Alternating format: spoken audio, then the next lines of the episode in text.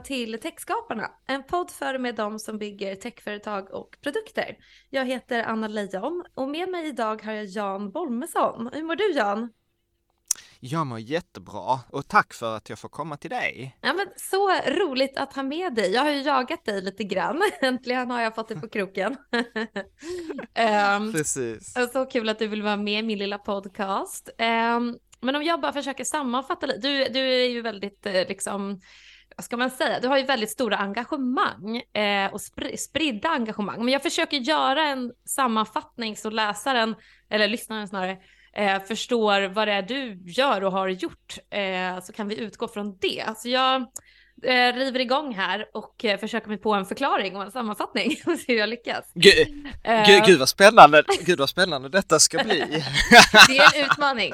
Men du och din fru eh, Caroline Bolmesson, ni driver ju bland annat hemsidan rikatillsammans.se och det är ju framförallt en blogg, eh, men ni har ju också en, ett forum, en podcast, en bok, eh, ett nyhetsbrev, YouTube-kanal, Instagram, Twitter, många sociala medier.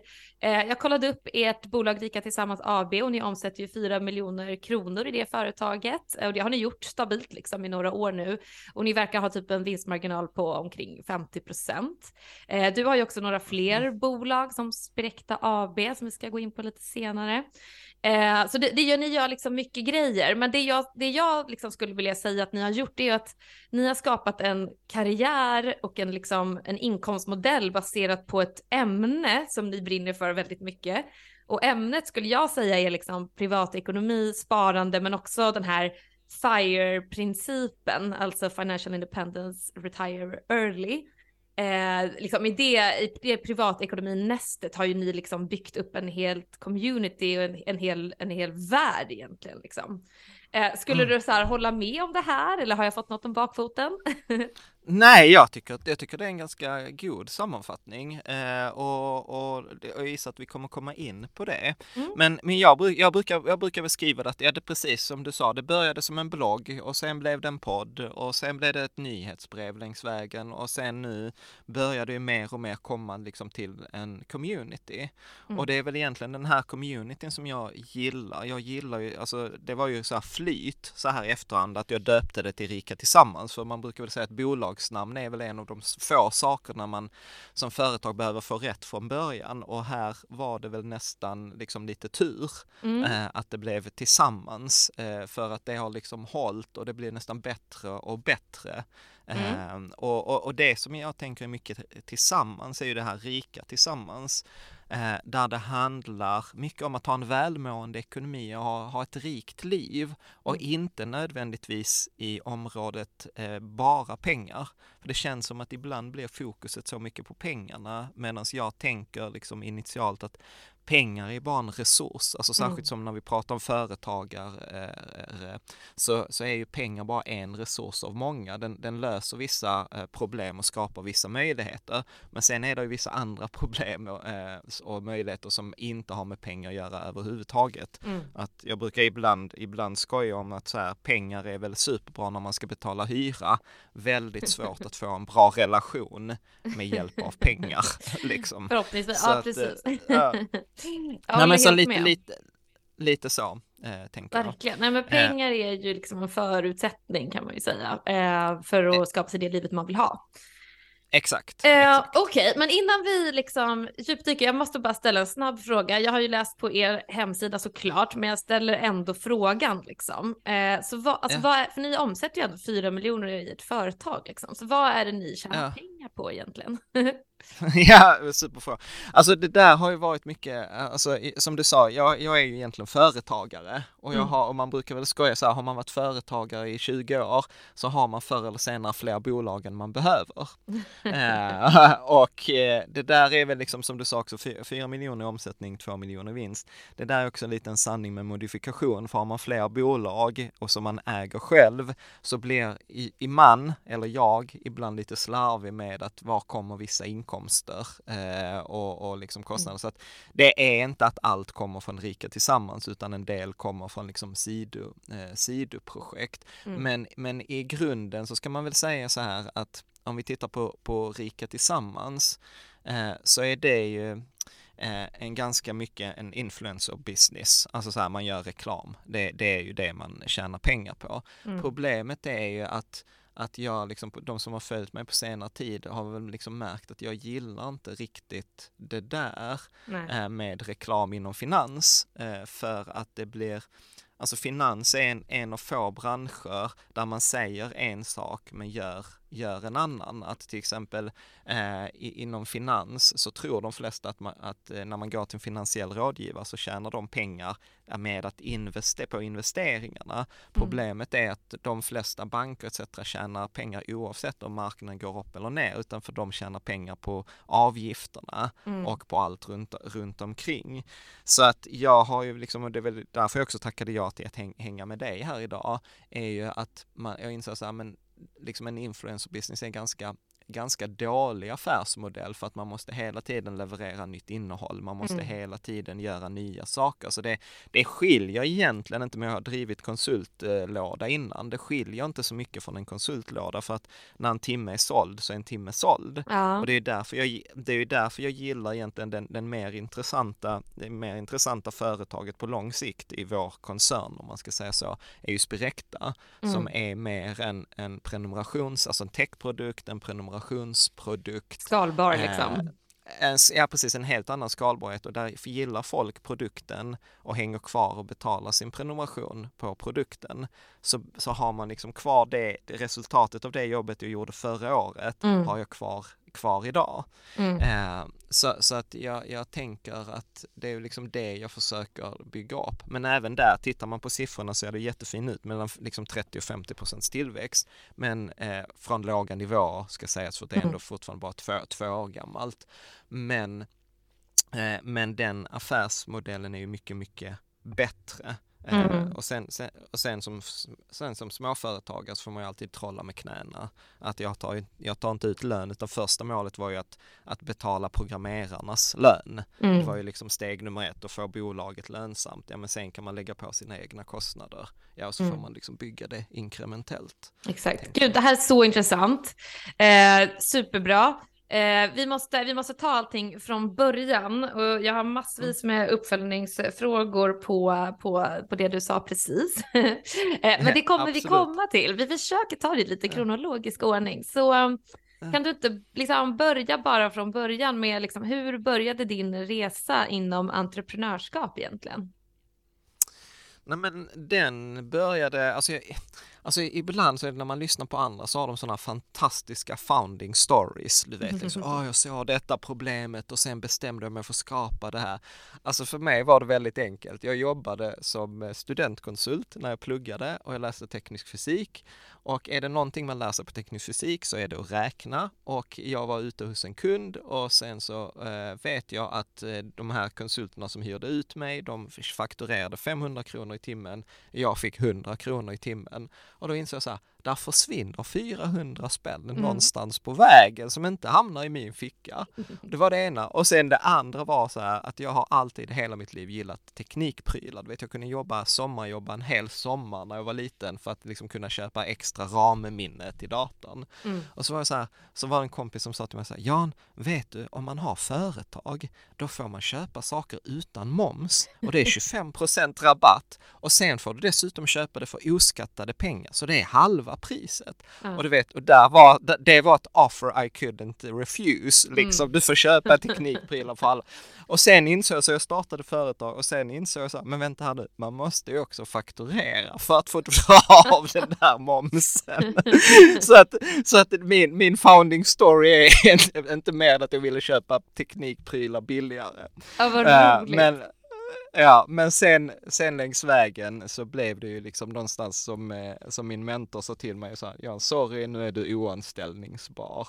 Eh, liksom så att du kommer aldrig kunna få ett jobb så att då är, då är liksom eh, ditt, eh, ditt öde är att driva eget. Eh, och det har jag liksom, det har jag då gjort de senaste, ja sen 2003 mer eller mindre. Eh, och, eh, och där lär man ju sig ganska mycket kring eh, både när jag gissar att vi kommer in på techprodukter, för jag byggde min första techprodukt redan 2005 Ah. Eh, och, jag, och jag tror att det är lite som med, eh, med boende, att det är inte den första produkten eh, man kommer lyckas med, utan Nej. det är typ nummer tre, fyra, ah. när man liksom har lärt sig eh, massa saker längs vägen. Och jag, mm. jag hoppas väl, till exempel för min egen skull, att Spirectas nu är den som det ska bli. Ja. För att jag ser, jag ser väldigt tydligt liksom hur jag dragit liksom influenser från från de tidigare projekten som, som idag är nedlagda. Liksom. Ja, det ser ju lovande ut, men vi ska gå in på det.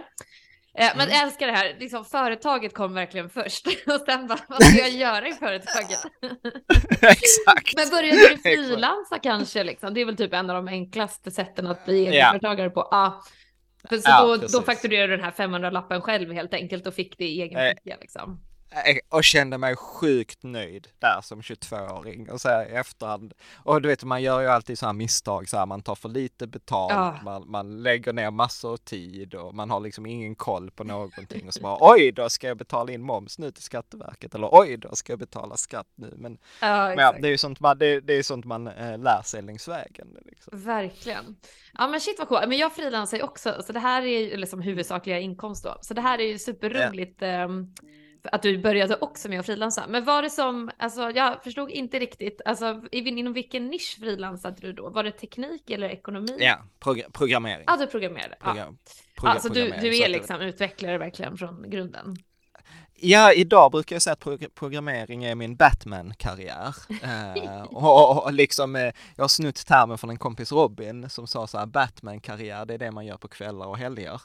Just Ja, liksom. Så att, eh, men, men det där är ju också en, en rätt rolig resa för att liksom någonstans, jag började som programmerare och sen efterhand som man frilansar så blir man ju bättre och bättre och kan ta mer och mer betalt mm. och någonstans längs vägen så insåg jag ju så här, fan det, det är svårt för mig att jobba som programmerare nu för att man får ju mycket sämre betalt som programmerare än till exempel managementkonsult som jag mm. liksom leker från tid till annan. Uh, och, och då slutade jag programmera för det var mycket billigare för mig att liksom jag gjorde ett jobb till exempel för ett stort tv-bolag eh, via en mellanpartner och då inser jag så här, shit, vänta, här kan jag ta 900 kronor i timmen, men jag kan ju anlita en, en indier för 10 dollar i timmen. Eh, och sen kan jag skära mellan liksom 700 spänn, jag fick göra projektledning och träffa kunden och så här. Uh. Och så inser jag så här, det är alldeles för dyrt för mig att programmera, så jag slutade med det. Uh. Och sen så satt, sen satt jag hos min frisör vid ett tillfälle nu, bara typ kanske, ja men tre år sedan, eh, fyra år sedan. Och så berättar hon så här, nej men du vet när jag gör yoga så känner jag mig helt lugn och tiden bara försvinner och du vet så här, jag känner mig lycklig och kreativ och sånt. Och du vet så sitter jag där i den här frisörstolen och så inser jag så här, gud, så där är det ju för mig i programmering. Ah. Och så insåg jag att jag hade slutat göra det som jag egentligen tycker var liksom roligt för att jag hade liksom, pendeln hade slagit för mycket åt andra hållet. Jag förstår. Eh, och det, och det var ju då jag startade om liksom så här, men den här, eh, den här resan. Så nu brukar jag säga så att nu gör jag bara i programmering då till exempel bara det jag tycker är roligt och sen har jag ett team med andra programmerare som jag brukar beskriva det för Caroline som är helt ointresserad av det. Att vi designar rummet, sen kommer jag in och så målar jag den lilla väggen för jag tycker det är roligt att måla lite och sen, sen säger jag så här, och nu är detta tråkigt och sen får ni andra måla de andra väggarna. Och du vet, och, och, första, och första gången så tänkte jag så här, gud, får man lov att göra göra så här. Detta är ju roligt. Eh, och där kom vi in också på det sista sen då att liksom mitt företag, jag har liksom inte ambition att bygga nästa Spotify eller Storytel eller något världsherravälde utan jag har ju själv gjort ett par avsnitt i min egen podd om det här med företag som eh, livsstilsentreprenörskap. Mm. Att syft, syftet egentligen med mitt företagande är ju att försörja mig och Caroline. Mm. Och sen, eh, sen om det blir någonting man kan sälja eller inte sälja, det är inte, det är inte primärt. Eh, mm. Liksom. Men det där älskar jag. Det, det är jättemånga som varit med i min podcast också och jag är ju också så Liksom, jag, jag köper ju in helt på företagarspåret precis som du. Det finns no turning back mm. liksom. Jag kommer att se till att jag tjänar pengar inom företagande och aldrig gå tillbaka till en anställning av någon annan liksom. Alltså väldigt, eh, väldigt likt, väldigt eh, intressant. Eh, men som sagt, det, är ju, alltså det finns många andra techpoddar som bara vill ha med de här unicorns potentialen liksom. Men jag är jätteintresserad av de här livsstils eh, entreprenörerna som du också pratar om. Till exempel hade jag ju med mig en kille som har byggt något som heter presentjakt.se som är liksom en liten sajt, men de, de förde ju en affiliate-sajt, liksom en influencer-sajt, mm. där de eh, föreslår presenter till mormor och farmor och lite allt möjligt och han går liksom runt på det och driver den själv och är nöjd med livet och tjänar okej, okay, bra liksom. Och, Ja men du vet så här, det behöver mm. inte bli så jävla liksom stort och bombastiskt och riskkapital och liksom hela den här cirkusen runt omkring. Jag vill verkligen promota entreprenörskapet eh, som, som livsstil och som en, som en hållbar ekonomisk livsstil liksom. Eh, mm. Om du förstår vad jag menar. Så jag tror vi har väldigt ja. Absolut, nej men jag håller helt med dig för att alltså ibland vad man inte tänker på om man tar investeringsvärden Eh, så brukar man prata om Warren Buffett, du vet ja. en sån hjälte som alla ser, ser upp till. Och, och inom techvärlden så finns ju då Storytel eller Klarna eller liksom de här i Sverige. Problemet, vad folk inte tänker på, är att bara det att vi känner till de här med namn, alltså typ Storytel, Skype, eh, Klarna, eh, Minecraft, det visar hur exceptionellt detta är. För att om detta var vanligt, då hade vi inte känt till det. Nej. Är med? För det är som om jag skulle säga så här, men nämn 20 eh, livsstilsentreprenörer. Mm. Det, det, är svår, det är svårt mm. för att det är mycket, mycket vanligare och då får det inte alls den här uppmärksamheten som det här bombastiska som du säger. Mm. Och jag tycker att det är synd för att om vi tittar liksom till exempel på, på Sverige eller som entreprenörskap eller det här marknadsföra företagande så, så blir det lätt att tro att man måste göra hela Klarna-grejen och man glömmer bort att liksom nio av tio företag läggs ju ner. Ja. Och inte ens bland de här stora, stora företagen, detta är en av de liksom poängerna som jag brukar provocera folk med i min podd när det gäller till exempel aktier på börsen. Och kommer man till börsen så har man ändå kommit väldigt, väldigt långt i mm. sin företagsresa. Gud, ja. Men, men även på börsen, så den genomsnittliga livstiden för en aktie på börsen är sju och ett halvt år. Mm. Och den vanligaste livstidsavkastningen för en aktie, det vill säga hur mycket avkastar den här aktien totalt under sin livstid, är minus 100 procent. Så att, eh, och detta är, detta är du vet, sånt här som är helt sjukt, mm. som man inte pratar om. Mm. Så, att, så att alla de här liksom Uber och, och det, det är ju liksom i en konkurrens med liksom miljoner företag så är det de som råkade överleva och när man tittar sen tillbaka så är det ganska många punkter där forskare tittar där man inte ens kan urskilja om det var skicklighet eller tur ja. att de bara överlevde och vi mm. hör talas om de som hade liksom eh, tur. Mm. Där fanns ju den här klassiska boken som kom på, jag vet inte, för många år sedan av Jim Collins, Good to Great, där de hade en tes, vad var det som gjorde företag great? Och sen visade det sig tio år senare så bara föll de företagen, de där, detta kommer vara ett företag som kommer lyckas på grund av de här 15 anledningar, detta är great företag och sen bara liksom gick de, eh, liksom förföll dem.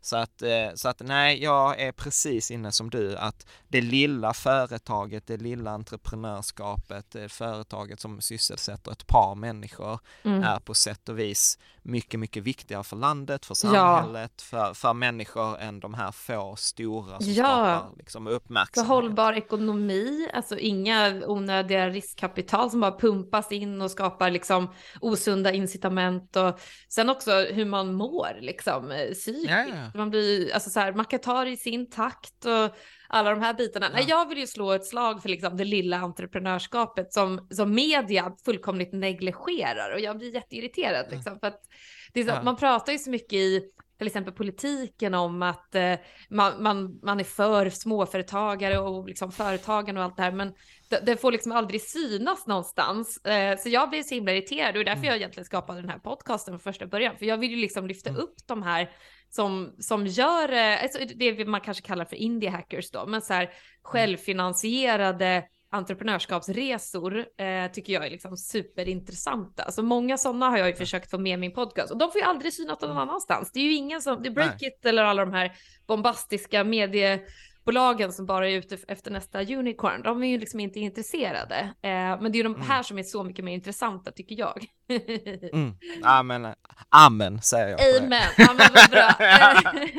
men du, ehm, vi, har, nu, vi pratade lite grann om hur du började med att bli mm. företagare där i starten, men mm. om vi tar just det här som nu har mynnat, mynnat ut i ett väldigt stort liksom, community, hur började det liksom? Eh, ja. Som, eh, som, eh, som det mest annat, olycksfall i arbetet eller en svordom. Jag brukar säga att de flesta, före, de flesta företag börjar i en svordom. Precis, jag vet inte om du hörde din egen svordom i, i det att ja, men de här företagen som är så viktiga får ingen uppmärksamhet. Fan så borde det inte vara. Jag startar en podd som ger dem den möjligheten. Ja. Liksom att, att företag börjar ofta i, i en frustration. Så att eh, min, min Rika Tillsammans började som en frustration, för det var, inte, det var inte ekonomi jag började med, utan jag började ju med programmering och management consulting. Det är mm. liksom, det, det är där jag började. Men det började en frustration att jag 2008 hade lyckats, då hade jag investerat i ungefär 12 år Eh, och eh, jag hade förlorat nästan alla mina pengar två gånger. Första gången IT-bubblan och andra gången 2008 och då upplevde jag så här, att på riktigt att gud, finansbranschen är ju inte på min sida, mm. utan träffar man, träffar man en finansiell rådgivare så är det egentligen tre frågor den personen vill ha svar på. Och det är så här, hur mycket pengar har du? Var har du dem? Och hur mycket av dem kan jag få? Och jag var så här, det är ganska, ganska ofräscht mm. egentligen. Mm. Eh, liksom. och, och, jag kände mig sjukt ensam, jag hade ingen att prata med eh, och alla min, liksom så här, eh, folk i min omgivning var så här, du vet, skaffa dig en bra utbildning så att du får ett bra jobb och sen spara så att du köper ett hus och sen ökar det i värde och du vet så här klassiska vi hör från våra, nu är jag 80-talist eh, så att liksom, så att man får perspektiv när man lyssnar på detta. Mm. Och jag bara, du vet, och så kommer min mamma och liksom, du vet, folk i hennes generation så bara, men huset är den bästa investeringen, du vet, minsann, ni har det så tur för ni har räntor på 2 procent. Och minsann när vi köpte på 90-talet så var det 15 procent. Jag bara, ja, fast inflationen var 13 procent, det var 100 procent ränteavdrag och ni hade reallöneökningar i slutet på 70-talet på över 15 procent. Alltså så, vet, så jag, jag insåg att det där är lite bullshit, eh, mm. liksom, men eh, när man skrapar på ytan. Eh, och, och då började jag liksom så här prata om min resa och började testa massa saker, vissa med framgång och andra med mindre framgång. Eh, och så skrev jag om detta på nätet, att det var liksom så här för att egentligen locka till mig andra ekonomikompisar. Mm. Det låter så desperat så här bara, åh jag var ensam, så bara hej här är jag, vill ni leka med mig? Men, men i grunden så var, så var det väl det. Och, och sen längs vägen så växte ju detta för att det var fler som kände igen sig. Eh, och, eh, och sen så försökte jag inte förvalta, det sa jag väldigt tidigt, jag vill inte förvalta andras pengar.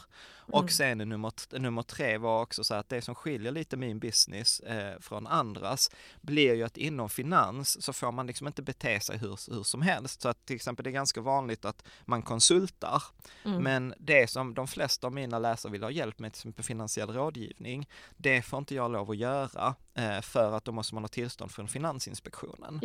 Och, eh, och då, eh, och det är också helt riggat. Så som småföretagare så kan du inte få de här licenserna för det mm. kostar asmycket pengar och du måste vara typ en bank eller ett stort mm. företag. Så redan där blev det så att jag räknade ut att bara att ha licensen kostar en halv miljon om året. Så att du ah. måste sälja för en halv miljon om året bara för att få ha kvar din licens. Alltså mm. du vet så här helt sjukt. Mm. Eh, och då fick jag tipsen från en kompis som är jurist att vara så här, men vet du vad, när du får frågor skriv dem på bloggen. För att eh, liksom att då blir det liksom inte en finansiell rådgivning per se, eh, utan liksom ingen kan förvänta sig få en finansiell rådgivning genom att läsa en veckospalt, mm. liksom, mer, mer eller mindre. Och så, och så särskilt om ni är flera som svarar, så liksom inga svar på privat på mail, utan ut med allting på bloggen.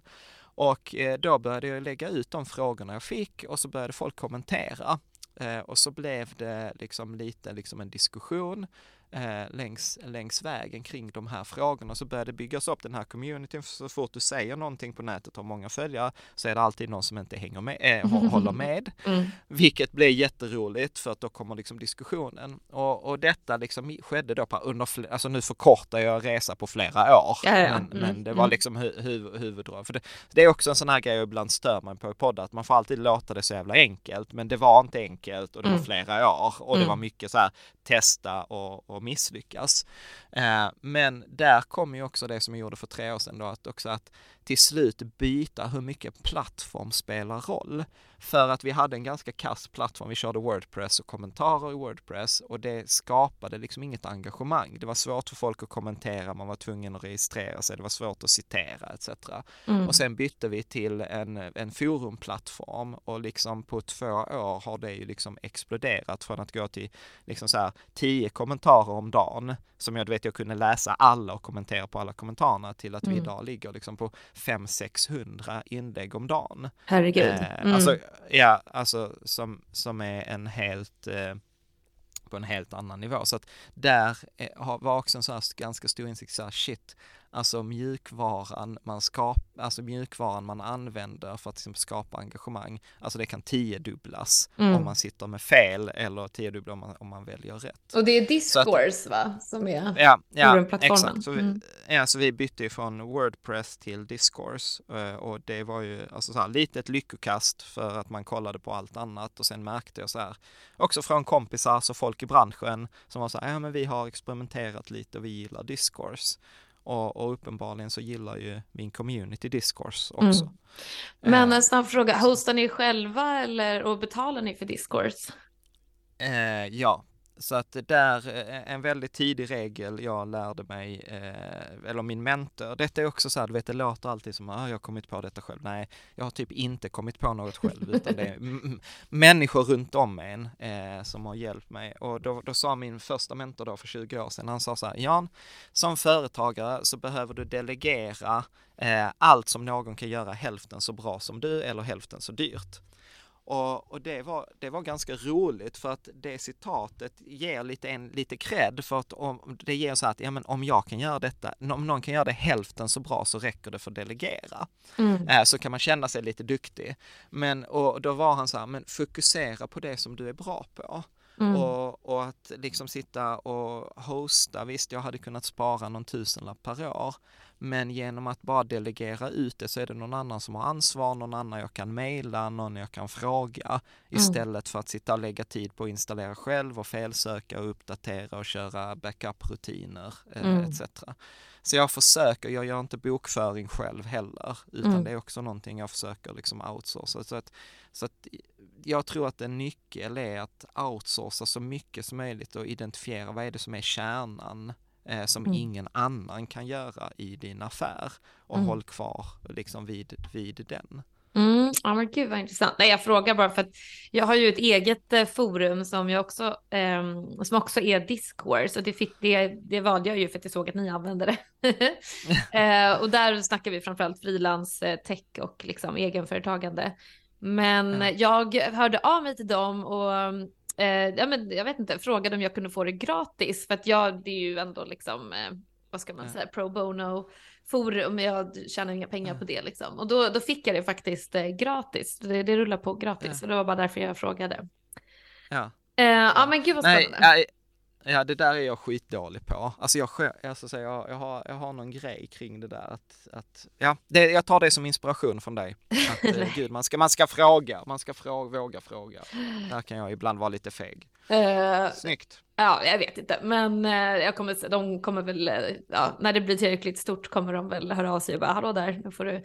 Men just det, det som är negativt är att jag måste hosta på deras domän eller vad man ska säga då. Då är det liksom inte på min domän. Um, Okay. Så det är ju uh, negativt. Ja. Men eh, jag, jag vill ju bara testa det här och se om det skulle bli någonting liksom. Och sen om mm. det är tillräckligt stort så kommer jag ju ta över det till min domän såklart och betala för det. Ja. Men strunt ja. i det. Eh, Okej, okay, men ni, du började skriva liksom blogginlägg och artiklar på din hemsida och sen så satte du upp möjligheten att kommentera och byggde kanske det själv via Wordpress och sen flyttade ni till Discord så då möjliggjorde det ännu mer och allt bara rullade på och växte liksom och du lite grann du såg liksom efterfrågan och testade alla de här nya med, mediumen som finns, alltså podcast och liksom eh, video och, och sådär.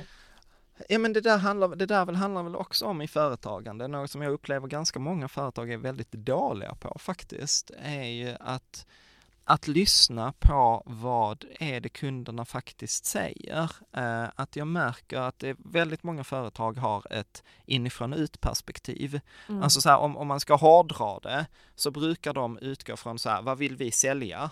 Istället för att ställa sig frågan så här, vad är det kunderna faktiskt vill köpa?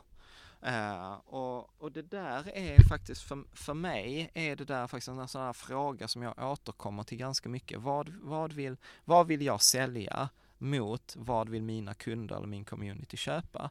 Och, och där hamnar man ibland i, i värderingskonflikter. Mm. För, att, eh, för att det är inte alltid samma sak nämligen. Eh, ibland överlappar det och när det överlappar så blir det superbra, som till exempel att mi, eh, de i min community vill ha någonstans att hänga.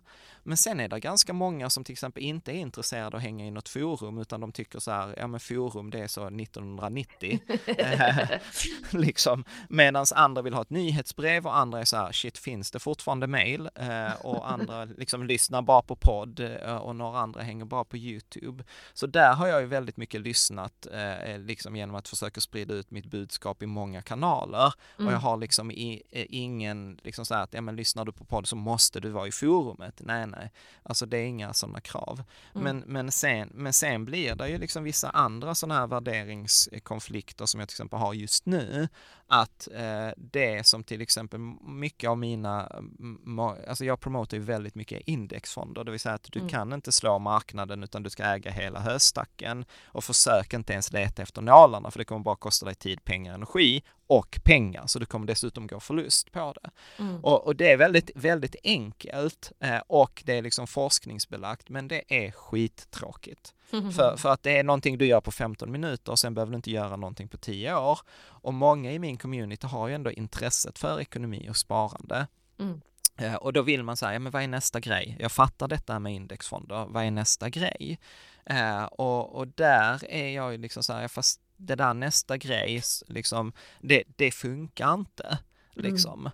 Och, och, och då vill inte jag prata om det eller sälja det. Nej. Men, men, men hade, hade jag sagt så här, men du vet, här är nästa grej, alltså typ krypto eller vad fan som du vet, hade folk flockat sig dit. Mm. Eh, liksom.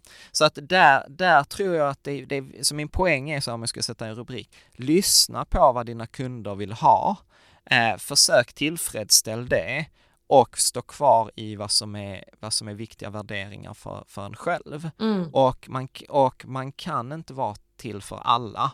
Mm. Uh, och nu lite, blir det lite, så här, lite självcoaching eftersom jag själv är i denna processen för att det, det är lätt att säga så här till dig. Mm. Ganska svårt när man väl sitter i, sitter i processen uh, själv för det gäller ju att skilja på den feedbacken från kunderna som är relevant uh, och, och, och, och, den, den som är liksom så här, okej okay, men denna feedbacken bortser jag från. Mm. Men gud vad så. intressant. men jag håller med, jag kan verkligen tänka mig att folk hör av sig till dig och frågar om vad nästa grej är liksom. Du har ju promotat ja. indexfonder väldigt hårt. Och så att, ja. nu är de ute efter nä nästa liksom fix, nästa så här uh, quick ja. fix. Um, ja, det är bra att du Precis. står på dig där. Um, det är, så här, det, det, är kanske inte sexigt liksom, men det är sanningen. Nej, ja men, ja, men exakt. Och, och, och, och, för att det är ju hela tiden man tror att gräset är grönare på andra sidan. Mm. Och kortsiktigt kan det vara, det var någon i mitt forum som skrev så här, the grass is always greener on the, on the side that is fertilized with bullshit. Eh, och jag var så här, gud, ja, det är mycket poänger i, i, i det där. Eh, mm. Och till exempel mycket, mycket i, i, i finans har det ju handlat om krypto och där har vi sett några så här, apropå det där med det som får plats i media, alltså spektakulära mm. blow-ups nu med FTX och du vet där stora liksom kända sådana här VC-bolag har varit mm. inblandade. Så att eh, nej, jag, jag det, det är klurigt. Det är mm. klurigt. Eh, och, och, sen, och sen så tror jag också att man behöver verkligen fundera på, för det är också en diskussion vi har haft mycket i vår community, att affärsmodellen spelar ju väldigt stor roll baserat på vad man vill göra. Och vissa affärsmodeller som man kan ha som företag är bättre eller sämre för att uppnå vissa mål. Att till exempel om du ska tjäna, till exempel om du ska tjäna mycket pengar, vilket är ett stort intresse i min community, så är ju till exempel en, en affärsmodell som har en inbyggt hävstång, alltså till exempel ta ett fastighetsbolag, är ju mm. mycket, mycket enklare att bli rik på en, en, en konsultlåda där man säljer timmar. Ja. För du har liksom ingen hävstång Nej. i en konsultlåda. Medan i en fastighet så har du liksom, du har jättehöga banklån, mm. du har eh, liksom en inneboende värdeökning för det görs inte mer mark, det är svårt, det blir reglerna för att bygga en fastighet blir svårare och svårare mm. eller tuffare och tuffare. Så, så att ibland, så det som jag ibland kan sakna i livsstilsföretagen är väl kanske liksom att man ibland stannar upp eh, och, och ställer sig frågan så är, vart är jag på väg och är jag på väg i den riktningen jag vill och hjälper det mig nå de här långsiktiga målen. Och, och, ett trick som jag gör där ibland med mina kompisar är att vi är ganska många som har små företag mm. som är för små för att egentligen eh, man ska ha en styrelse eller ja. så här. Mm. Eh, eh, men då leker vi liksom att vi sitter i styrelsen för varandras bolag. Så mm. under en dag så blir det liksom så här att ja, men om vi är tre personer, då lägger vi tre timmar på mitt företag, tre timmar på den andras företag, tre timmar på den tredjes företag. Mm. Och bara liksom ger ett utifrån perspektiv. Nej, men så här, om jag hade drivit din business, då hade jag gjort de här och de här grejerna. Mm. Eh, för, för att jag tror att eller det jag egentligen försöker säga är att man i sitt företagande behöver skilja att jobba i affären versus att jobba på affären. Och jag mm. tror att de flesta är duktiga på att jobba i affären, alltså att man har arbetarhatten på sig och mm. man gör massa doings, men man tänker inte så mycket utifrån liksom ägarperspektivet. Vad är liksom syftet, eh, liksom vad är, vad är ägarhatten eller chefshatten? Mm. Um, så, så, att det där är någonting som jag brukar tänka rätt mycket på mm. eh, faktiskt. Ja men sen, det där är sen, jätteintressant, ja. verkligen. Eh, det skulle jag behöva göra själv. Superbra tips. eh, ja. Speciellt när man frilansar för då, ja, men då köttar man ju bara av de där timmarna liksom. Eh, och det, ja. man lämnar ju liksom ingenting kvar av värde utan det är ju bara ens tid liksom, eh, vilket är lite ja. deppigt. Eh, så att, ja, ja jag... men exakt, och, och, och, det blir, och det blir svårt, då är frågan så här, ja, det funkar nu och det funkar de kommande tio åren, men är detta någonting som jag, som jag vill göra om 20 år? Mm med. Och då, och då är det kanske liksom, jag insåg ganska, till exempel om jag tar min egen resa där med Riket Tillsammans, jag har ju konsultat nu i snart 20 år och så inser jag så här, okej, okay, konsulting är en ganska kass affärsmodell. Eh, den, är, den, den, är enk, ja, men den är enkel för att komma igång, den mm. är enkel för att underhålla en affär, alla förstår den etc. Mm. Men, men liksom en, en, en, en, en använd timme är en använd timme. Mm. Och då började jag liksom så här, då var ju nästa liksom steg där, okej, okay, men då, då gör vi blogg för att skriva en bra artikel eller göra ett bra avsnitt som är aktuellt idag och som är aktuellt om tre år, då får jag i alla fall lite mer tillbaka på den nedlagda timmen. Mm, eh, är du med? Så började, så började jag liksom fundera, för då skapar jag något som är beständigt.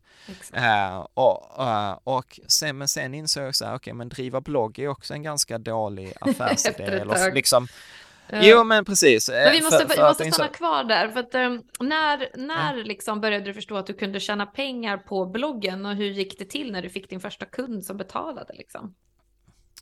Nej men Ja, ja gud, alltså de första fem, sex åren så tjänade jag inte en krona på bloggen. Nej. Alltså, utan det var ju liksom återigen, jag, jag brukar ibland som företagare tänka på, återigen ett tips jag fick från min mentor.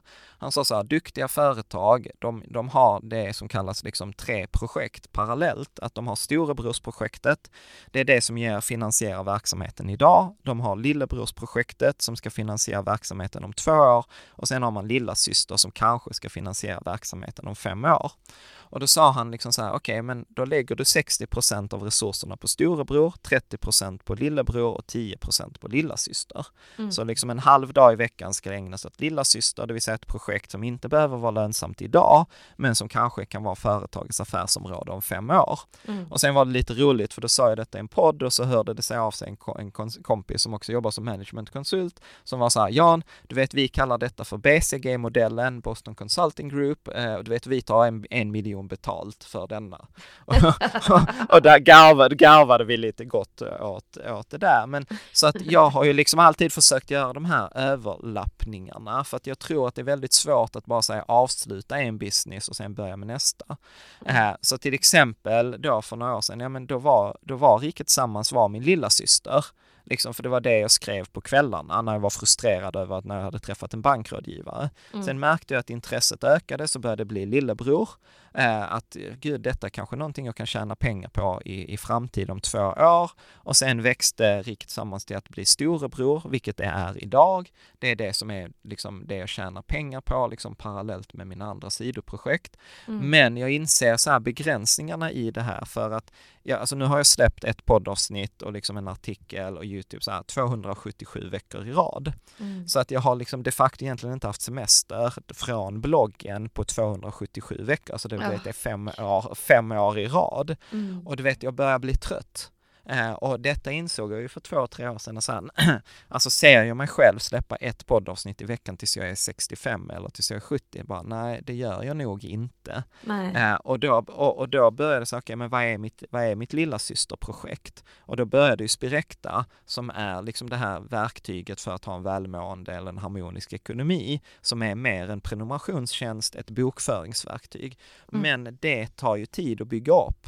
Mm. Så att liksom nu försöker jag göra så att jag jag, jag lägger 60% av tiden på Rika Tillsammans, men jag lägger också 30% av tiden parallellt på det här sidoprojektet mm. som om fem år kanske kan vara det som ersätter Rika Tillsammans. Inte för att jag ska lägga ner Rika Tillsammans, men för att kunna säga så här, men jag vill bara släppa avsnitt på Rika Tillsammans när jag tycker att det är kul att ha inspiration. Mm. Om det är varannan eller var tredje vecka eller en gång i halvåret, ja det vet jag inte. Men jag kan göra det för att jag har intäktsström som kommer från den här prenumerationsaffären. Som tryggar liksom. Mm. Som, som, som tryggar det där och där, där affären inte går ut på att jag måste leverera något nytt varje vecka utan som är mer ett, ett verktyg, alltså en, en mm. prenumerationstjänst som hjälper folk att få en bättre privatekonomi uh, och, och ha, det, ha det rullande. Så att jag upplever liksom så här att, att, att jag har liksom, jag har testat på en massa liksom affärsmodeller längs vägen.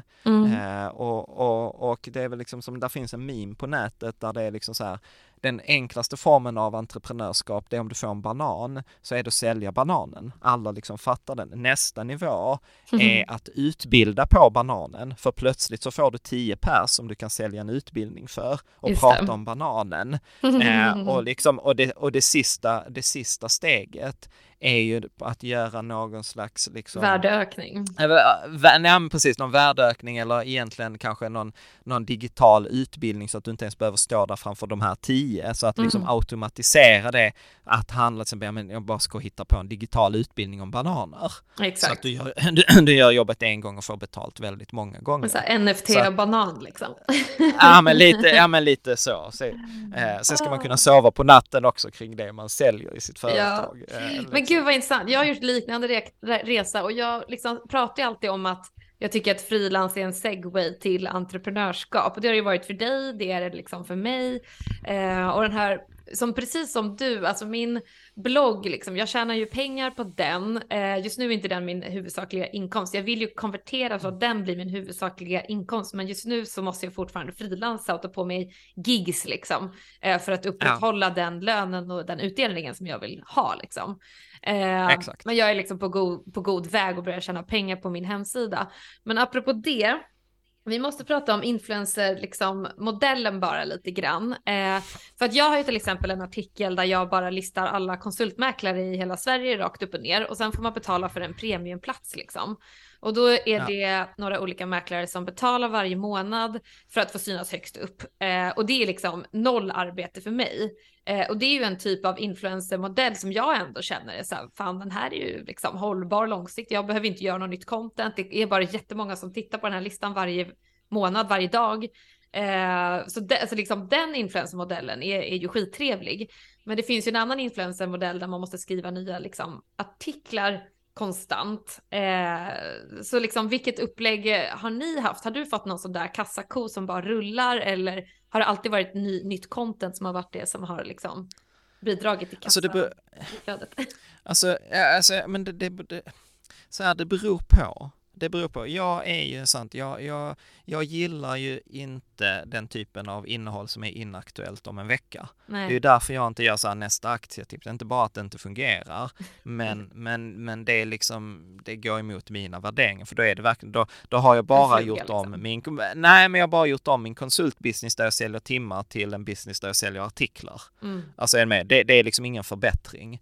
Eh, utan, utan då är det precis att man vill, jag vill ju gärna göra det som är så här evergreen. Jag, jag skriver en artikel och, som handlar om buffert och den ska vara lika aktuell om fem år som den är idag. Problemet som jag upplever med det där är ju att ja, det är lätt att säga så här att ja, men jag skriver den artikeln och sen behöver jag inte lägga ner så mycket mer jobb för att det är ju bara en annan typ av jobb som du har lagt ner. Alltså du, vi sitter ändå och spelar in det här och du vet, du har gjort arbete för att komma högt på den listan på Google, mm. etc. Så att jag, ibland så, så är jag så här, ja, det, det kan synas som att det inte är något jobb, men det är ju väldigt, det är kanske liksom tio års jobb i bakgrunden mm. som man får betalt för, för att istället för att få tusen, så här, men ta, ta Spirecta, det är, det är ett jättebra exempel där också. Det, det lättare att sälja en konsulttimme är att du får tusen spänn i handen, eller två tusen spänn, eller vilken ersättning man nu tar. Eh, och sen, så att du får mycket pengar på kort tid att bygga upp en hållbar business på detta jobbet som du, ja men första gången du skrev den så fick du ju inget betalt för den. Nej. Och du fick inget betalt dag två och inget dag tre heller. Mm. Utan du har ju fått ha den här uthålligheten över tid och promota mm. och, och göra massa jobb. Och så får du liksom ett öre om dagen. Ja visst, då får du ett öre om dagen. Så över tid blir det ju mycket pengar. Mm. Men, men, men man har ju liksom gjort jobb längs vägen också. Hänger du med? Så jag tycker att mm. ibland är det en lite orättvis beskrivning. Sen, sen blir det ju också för mig till exempel att eh, nu kanske det funkar eh, i, i, i, din, i din business, eh, men till exempel för mig, om jag hade gjort det där med till exempel de bästa fonderna, eh, vilket många gör. Alltså mm. man promotar att den som är bäst är den som betalar mest, för det är de som hamnar överst på listan. Mm. Alltså, då hade, då hade jag, det hade inte varit långsiktigt hållbart i min affär. Nej. Och jag märker ju liksom de få gångerna som jag tar in samarbeten eh, som inte är en indexfond, som är det som forskningen säger bäst, du vet, jag får ganska mycket feedback så det där är inte on-brand och nu har Nej. du sålt ut dig och liksom jävla skitstövel uh. och sånt. Så att, så att jag, om jag ska vara så här, hade, för att vända på det, hade jag rekommenderat mina barn att bli influencers? Absolut inte. Absolut inte. Nej, det urholkar ju ens själ liksom. Men är det så ja, att um, många... Ja, förlåt. Ja? Ja, förlåt. Nej, och jag vill lägga till en grej här, och det, för det börjar komma upp ganska mycket nu, för nu är det ganska många av oss influencers som har gjort detta i tio år och har sett kostnader. Det som jag upplever, jag vet inte om du har upplevt detta, men ens publik driver en åt ett håll som man kanske inte alltid åt vill själv. Mm. Och där finns ju sådana hemska exempel på nätet. Du vet, det var en kille som hade en liten, liten YouTube-kanal, du vet, han testade olika liksom mat som han lagade själv. Och han hade liksom så här inga visningar för att liksom det gör ju typ alla. Det finns ju hur många så här laga matkanaler på YouTube som helst. Och sen började han lyssna på sin publik och du vet som var så här, men kan du inte käka två råa ägg och sen käkade han två råa ägg och sen var så ah, kan du inte käka denna chilin? Ja, kan du inte käka tre hamburgare? Kan du inte liksom göra det här? Och du vet så här, tre år senare, så den här lilla killen som var liksom sund och gjorde detta för att han är liksom roligt, för han tyckte det var kul, är liksom så här idag överviktig, har liksom sjukdom med fetma mm. eh, och sånt, för att det blev ju liksom mer och mer extremt. Mm. Eh, och, och jag tycker man ser tendenser åt det där om man kollar att det är om man lever på att liksom ens följare betalar en för det de vill se, så blir det till slut väldigt svårt att inte ge dem det de vill ha. Mm. Och, och, det som ofta då går förlorat blir ju ens egen, alltså det blir en slippery slope. Mm. Eh, och, och jag, upple jag upplever det väldigt, väldigt tydligt liksom. Mm. Och då hamnar man i de här värderingskonflikterna liksom.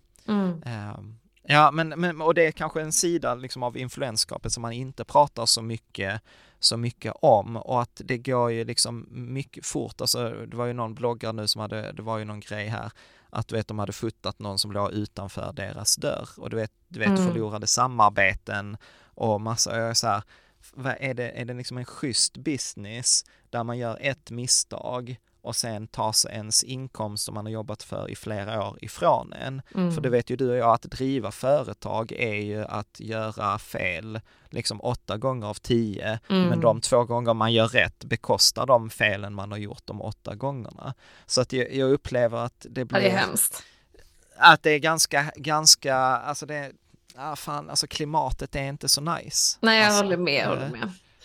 Eh, Ja, verkligen. Jag slåss och stångas med det där själv liksom. Eh, Men jag antar att du liksom, jag, alltså det är många som hör av sig och vill synas liksom i mina sammanhang. Ja, Bokföringsprogram, eh, redovisningsbyråer, konsult och mäklare, liksom allt det här som jag Ja. eh, skriver om. Eh, Så ja, att man får ju liksom, ja det är sjukt svårt att behålla sin integritet. Eh, usch.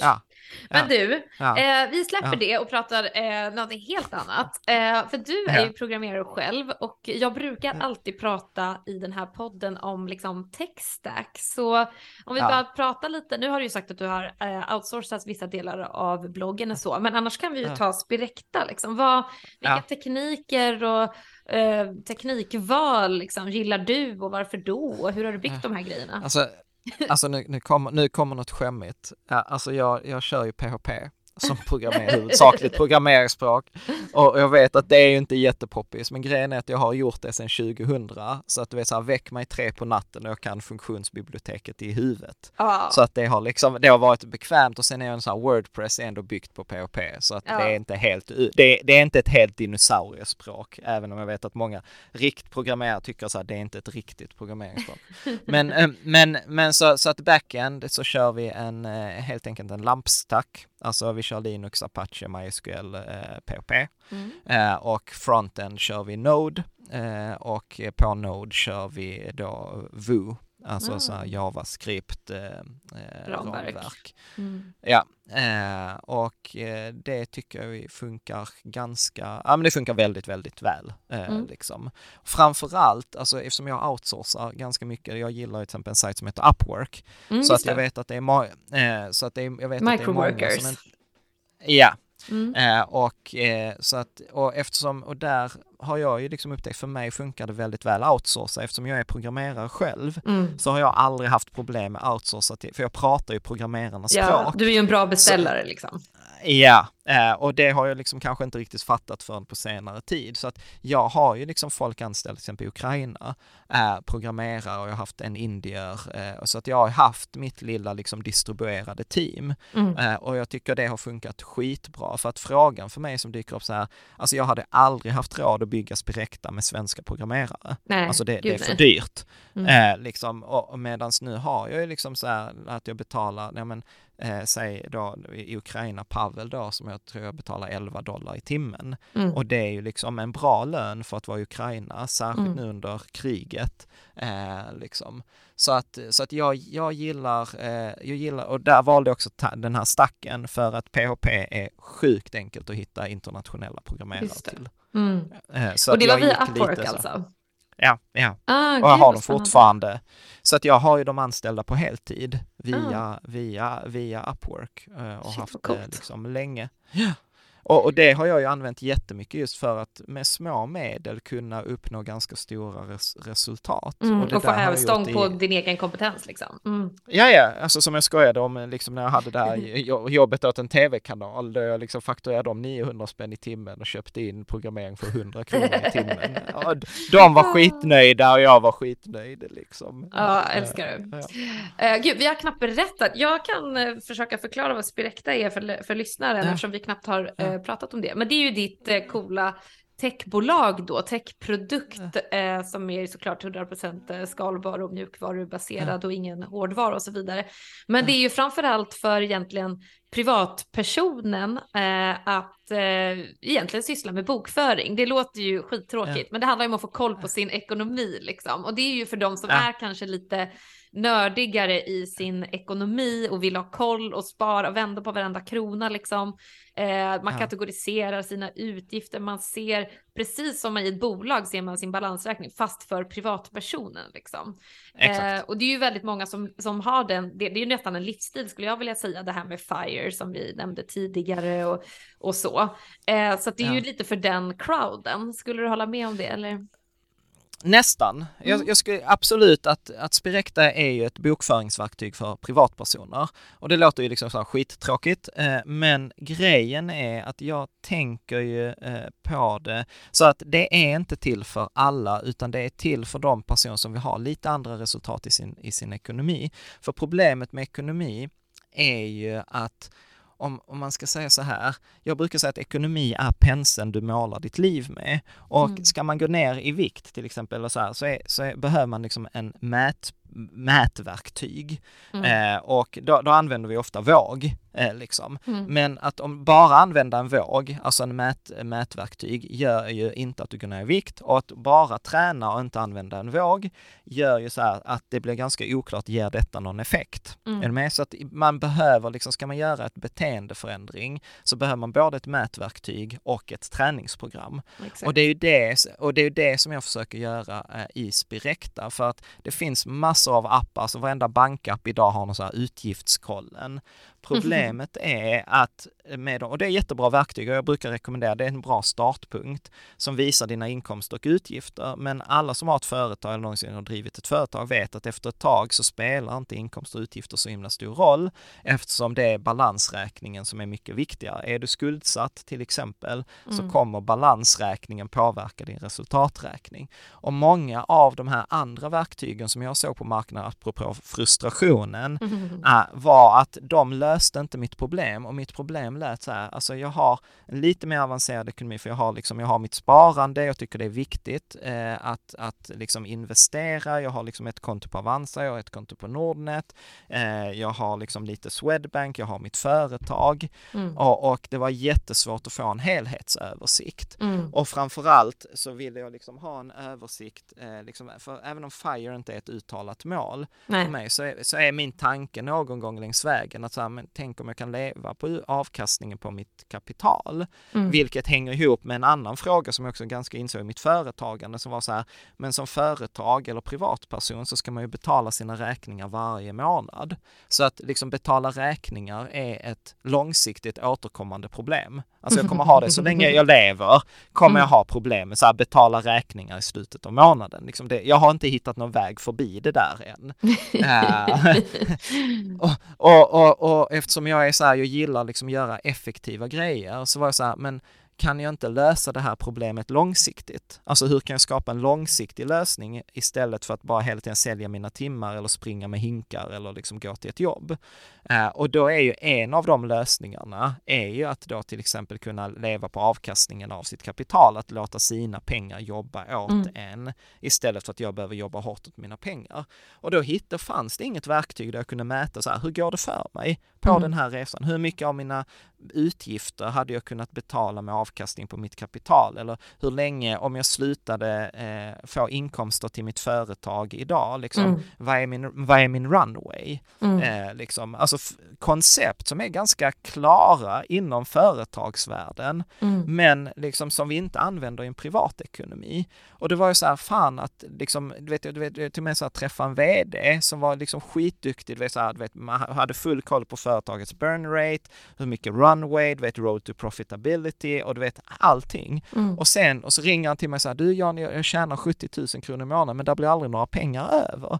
Och jag var så här, fast du driver ju detta bolaget. Uh. Och så var det så här, men bara gör det du gör i ditt företag. Uh. Eh, vad, vad hade du gjort om du hade detta problemet i ett företag? Du kommer till, ja men då hade jag tagit fram en resultat och balansräkning, jag hade gjort en likviditetsplan och jag hade gjort de här och de här grejerna. Jag bara, det, det, det var liksom så här, är du med? det var inte ens ett kompetensproblem. Nej, nej, nej. Utan då hade vi liksom helt isolerat, ja men detta gör jag, liksom denna kompetensen har jag på jobbet, men jag är helt dum i huvudet när jag kommer till mig som privatperson. Privatekonomi, ja exakt. Ja, och, och, och, du vet, och detta var ju också en sån, du vet, sån fascinerande grej att du vet, vi har allt, alla varit på kickoff med företaget och gjort så här, ett strategiskt arbete. Men vi gör liksom inte en kickoff i vår privatekonomi. Nej. Uh, och, och, alla de här grejerna, så, så, så min, min, trick var liksom egentligen så här, hur kan jag förenkla och flytta alla de här smarta grejerna vi människor listat ut i företagsvärlden om ekonomi till oss privatpersoner? Hur kan jag simulera min ekonomi liksom flera år framåt? Hur kan jag mm. se när jag kan, när jag kan gå i pension istället för att fråga mig om jag kan gå i pension? Just det. Hur kan jag, liksom, Och den, och den typen av liksom frågor. Och sen, sen och, och detta har ju liksom, så, så, jag har ju börjat, jag började med att bygga verktyget jag själv ville ha. Mm. Liksom. Och, och sen har jag liksom Ja men det haft, älskar jag, när man så här scratch ja. your own itch liksom. Ja, exakt. Eh, och, och, sen, och sen var vi tillbaka på det där med, med lyssna på människor och, och där brukar jag också säga till exempel, jag hade en diskussion nu med en kompis att jag sitter själv i supporten, att jag skulle rekommendera fler företagare eller stor företag, stora företag också, sitt i supporten, alltså sitt ja. i kundtjänst, mm. för att få höra på vad dina kunder tänker. Och jag kan ju bara säga min egen reflektion nu de senaste månaderna är så här, gud vad många kreativa upplägg folk har i sina privatekonomier. Du vet så här, vi, vi har gemensam ekonomi eller vi har detta kontot, där kommer vara gemensamma pengar men sen har vi varsin lekpott och sen har jag detta kreditkortet mm. för gemensamma utgifter, detta för privata eller vi har helt uppdelade ekonomier. Uh, och jag tycker detta är så fascinerande roligt att se hur folk har gjort. Mm. Och, och där kommer ju liksom också sen en frustration med verktyget att, eh, som, som är kanske en konversation för ett annat avsnitt, men jag får ju väldigt ofta så här, men verktyget funkar inte. Och så är jag så här, okej, okay. och du vet så, så blir man alltid som programmerare bara, shit, där är en bugg. Och, så, och, sen, och sen läser man för så här, men så här, jag förra må liksom i somras så köpte vi en semester för 100 000 och nu visar Spirecta då att jag gick back 100 000, kan du fixa till det? Och jag är så här, ja fast du gick ju back 100 000 på din semester. eller liksom, eller, eller du vet så här, ja att eh, du vet spräkta funkar inte. Jag bara, så här, vadå? Nej men jag får inte in min mans utgifter. Jag bara, okej. Okay. Och sen visar det sig så här, de har aldrig pratat om ekonomi. Ah. Alltså du vet så att, så att Spirekta blir liksom det som kastar jag ljus fattar. på att, att, att, att det är ett problem i relationen. Oh, och så blir det liksom så här, Ja, och så blir det för jobbigt att ta problemet i relationen och så tycker man så här, detta är, detta är Spirektas fel. Ja men så gud att, vad roligt. Ja, ja, så att, så att det är ju så här sjukt spännande eh, liksom att, att jobba med ett verktyg som försöker göra en beteendeförändring för att det är mm. lika mycket supportsamtal tenderar ibland bli lika mycket coachsamtal eller terapisamtal oh, som det. det är liksom supportsamtal. Men så shit vad där, roligt. Ja, så Gud. att där är väl liksom... Jag älskar ja, Spirekta och idén med Spirekta och jag tror att det, det, alltså du är verkligen någonting på spåret här. Eh, det är ju extremt många som alltså, negligerar sin privatekonomi fullständigt, precis som du säger. De bara så här, de bara, men gud pengarna bara försvinner, jag vet inte var de försvinner. Och de har liksom ja. ingen koll och så är de skitsmarta i övrigt. Och de, jag vet inte ja. hur, hur det liksom blir så här. Ja. Men jag sitter själv med liksom Excel eh, sheets. Eh, så att, ja. Eh, ja, det är liksom en, en miniversion av Spräkta skulle jag eh, misstänka. Men eh, om jag får fråga, vad, har, vad, har ni några så här spännande integrationer med Spräkta, liksom om ni hämtar någon data automatiskt eller sitter man själv och knappar in? Eller hur funkar liksom, alltså tjänster rent tekniskt? Ja, nej men det, det är lite, lite både och. För, för då är vi tillbaka där, alltså så här, ibland känner jag att jag har valt helt fel område med ekonomi för det är så reglerat. Ah, så, att jag får till, så att jag får till exempel inte göra API-anslutningar till banker utan en, utan en licens från FI. Just Återigen, det. så här, och vad kostar ansökningen till FI? Ja, men det, det kostar en halv miljon. Uh. Så att vet du, det kostar man en halv miljon att få licensen för att sen få tillgång till API och sen mm. ska man då bygga respektive anslutning till varje bank. Så nu har vi ju liksom gjort en genväg att vi använder Tink en leverantör. Så att ah. de, då ansluter vi till en leverantör och leverantören har de här tillstånden och ah. den ansluter Med till open banken banking, istället. Liksom. Mm. Exakt. Problemet där blir liksom, då är vi plötsligt tre parter så att det är ju rätt ofta liksom så här, antingen bankernas anslutning inte fungerar till Tink mm. eller Tinks anslutning fungerar inte till mig eller där så att jag får ju ibland så här, det funkar, Spirecta funkar inte och sen mm. när man mm. felsöker så är jag så här, ja ja fast vet det är Swedbank som ligger nere. Så att, så att vad vi gjorde var liksom att det var några så strategiska beslut apropå det där insikter från tidigare techprodukter. Så att någonting som jag var så här, ett, jag ska inte förlita mig på någon tredjepartstjänst, mm. eh, utan, utan vi, mitt verktyg måste fungera as is. Mm. Så, att, eh, så att där har jag liksom alltid man kan importera från Excel, man kan, man kan scrapa, alltså man kan gå in på bankens ah. hemsida, kopiera kontoutdrag, ja copy-paste eh, och man kan köra Excel Excel light, Excel avancerat, alltså jättemycket olika tjejer. Så att jag, jag brukar säga till mina användare så här, automatisk import i all ära, men det är lite så att den funkar när den funkar. Mm. Så att du behöver aldrig sitta fast genom att vi är beroende av en annan aktör. Ja, eh, så, att det var, så att det var en sån grej. Den andra var att jag var så här, okej, okay, många kör ju någon freemium-version och jag var så här, nej, jag tar betalt från dag ett. Jag har inte ens en 30 dagars eh, liksom trial. Nej. Utan jag säger, du betalar när du köper för jag vill bara ha engagerade kunder. Mm. Detta är Bra inte till för också. alla. Mm. Ja, eh, och, och, där sa jag också så väldigt tydligt att nej, Spirecta är inte till för alla. Det är för dem som vill göra en ekonomisk förändring. Det mm. finns massor av människor som inte är intresserade och jag kommer aldrig försöka pracka på dem. Mm. Sen säger jag till folk för att jag vill ha nöjda kunder. Jag brukar säga så, jag vill inte ha nöjda kunder, jag vill ha fans. Och då säger jag så här, självklart är du inte nöjd så får du ju pengarna tillbaka. Alltså det handlar mm. ju inte om att vara asshole. Eh, och, och, sen, och sen har jag också väldigt tydligt sagt så här, anledningen till att jag tar betalt är för att du äger din data. Att jag vill inte sälja din data till Nej. någon annan. Jag vill Exakt. inte ta in reklam, reklam. Mm. på någon. Eh, utan, utan detta är liksom så här, detta handlar om våra ekonomiska uppgifter och detta borde vara privat. Exakt. Eh, liksom. Och du är så jävla eh, klar med den här reklamfinansierade modellen också sedan tidigare. Eh, exakt, exakt, exakt. Eh, precis, så, så, så, att jag tror företagande handlar ju väldigt mycket om så att allt som händer är en träning inför något som komma skall. Mm. Så jag upplever ju liksom på, på Spirecta, ja men jag har plockat så här, prenumerationsmodellen från ett annat företag som jag hade förut. Jag har plockat så här, jag vill inte ha reklam för det har jag testat på Rika Tillsammans. Mm. Eh, jag har haft en annat verktyg som där vi hade gratisversion och det var jättesvårt att få folk att konvertera. Så nu har jag sagt så här, nej, jag kör, jag vill ha betalt från början. Mm. Eh, när jag hade en annan produkt som också var liknande Spirecta, alltså version 1, så märkte jag ju liksom det här att, ja men det handlade lika mycket om coachingen som om eh, eh liksom tech, alltså supporten. Den första verktyget jag hade, hade bara en tech-support. Mm. Eh, och jag insåg ganska snabbt så här, nej men detta krävs att där är lika mycket som hanterar de mjuka frågorna som uppstår till följd av verktyget. Mm. Så att ja men då började jag också bygga liksom en community parallellt med Spirecta. Så att eh, där liksom, där är en discourse mm, det. Forum. Parallellt, ja som är parallellt med verktyget. Och det där gör ju också att jag är inte så himla rädd för konkurrenter. För ja, det är klart att en bank kan bygga eh, ett likadant verktyg. Alltså så här, har jag kunnat bygga det med mina begränsade resurser mm. så är det klart att en bank kan göra detta samma sak. Däremot vill jag gärna se den banken som kommer ha liksom coachsamtalet och prata med någon eller skriva en artikel om, om olika varianter på hur man kan ha en uppdelad ekonomi. Mm. Är med? Så, så, så, mm. så att, eh, eller ha det in, nördiga intresset. Eh, exakt. Liksom att man och även opartiska eget. liksom. Ja men exakt. Jag skulle lite exakt. på vad en bank säger om det liksom. nej, nej men lite, lite, lite så. Eh, och sen är, sen är ju liksom problemet med Sprekt är ju så att det tar ju tid att bygga användarbasen. Mm. Eh, och så blir det ett community och, och, så är det ju otroliga liksom, eh, konkurrensfördelar. Exakt, exakt. Men har du kunnat bygga, du måste ha kunnat bygga väldigt mycket på ditt redan skapade community med Rika tillsammans och försöka konvertera därifrån, eller?